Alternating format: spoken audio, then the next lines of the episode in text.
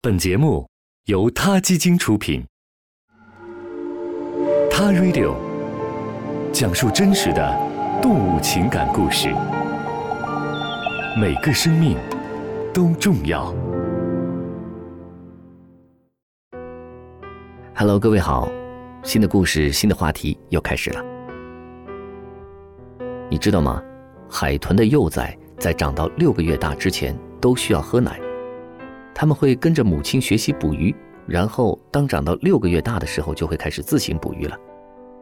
关于海豚的奇闻异事，相信大家都听过不少，其中大多数是讲述海豚如何聪明、机智、团结，以及他们帮助人类的故事。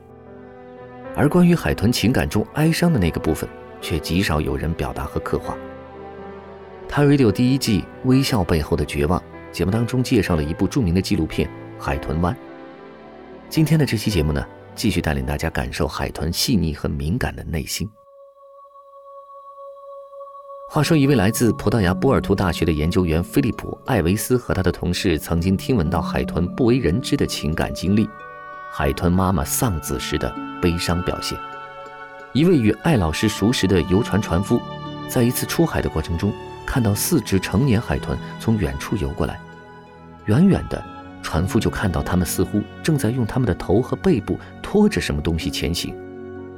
等他们游近一看，发现是一只死去的幼崽被他们拖在水面上。大约三十分钟后，整群的海豚才向前游去，离开了那只死亡幼崽的尸体。还有一次，是一艘研究船上的船员观察到的，他们也观察到一只成年海豚，估计是一位母亲，把一只死亡的幼崽拖在水面上。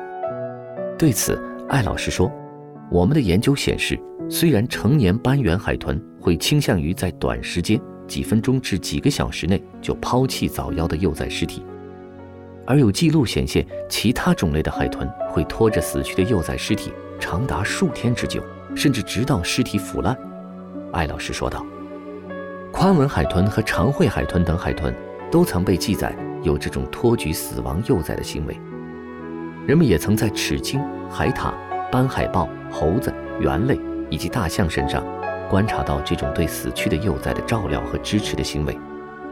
这些动物的共通之处就是，它们都是哺乳动物。虽然我们还很难解释这个行为的准确含义，但艾老师相信海豚会为他们的孩子的去世而伤心不已。他说，生活在家族系统的动物种类，例如巨头鲸，巨头鲸的家族可以四世同堂。他们会一生都生活在一起，有些甚至超过六十年。我相信他们是有能力感受到伤心的情感的。有的海豚母亲在失去海豚宝宝后，还会收养其他种类海豚的孤儿。海豚观察人员近期在新西兰海岸发现一个罕见的现象：一只宽吻海豚奇威收养了一只被抛弃的普通海豚的幼崽。据新西兰先驱报报道，奇威曾在五年前登上过报纸头条。当时他被困在了一个泥泞的海湾入口，后来被人救出，送回了大海。但他当时的幼崽斯科却失踪了，人们怀疑他可能是在他们母子分开时被逆戟鲸所捕食。从一月份开始，就有人看到奇威和一只普通海豚幼崽一起游泳，幼崽被命名为皮威。后来，岛屿湾的一个海豚观赏团里有人确认看见奇威在哺育皮威。海洋哺乳动物专家乔·哈利迪向新西兰先驱报说道：“这太不同寻常了，整组人都兴奋得不行。”哈利迪相信奇威自从斯科失踪之后就没有再生育，但是他现在却在产奶。哈利迪说：“这些家伙们能做到的事情真的很多，他们能够在需要的时候就把自己调整到哺乳状态。”海豚收养其他种类的海豚，虽然不是闻所未闻的事。但的确是很罕见的，科学家还不知道这种行为的准确原因，但哈利迪认为，海洋哺乳动物都倾向于在困难时期互相帮助。根据《不寻常的友谊》一书的作者珍妮·荷兰的观点，跨种类的收养行为在家养及驯养动物中更常见，但在野生动物的身上也会发生。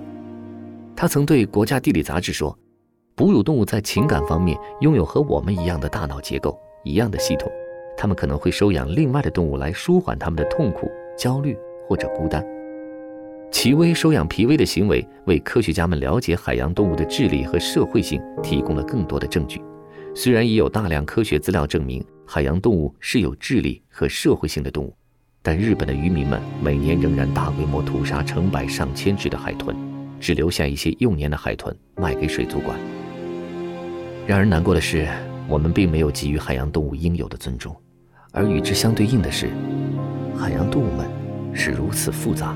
会思考、有同情心的生物。好了，今天先聊到这里，再会。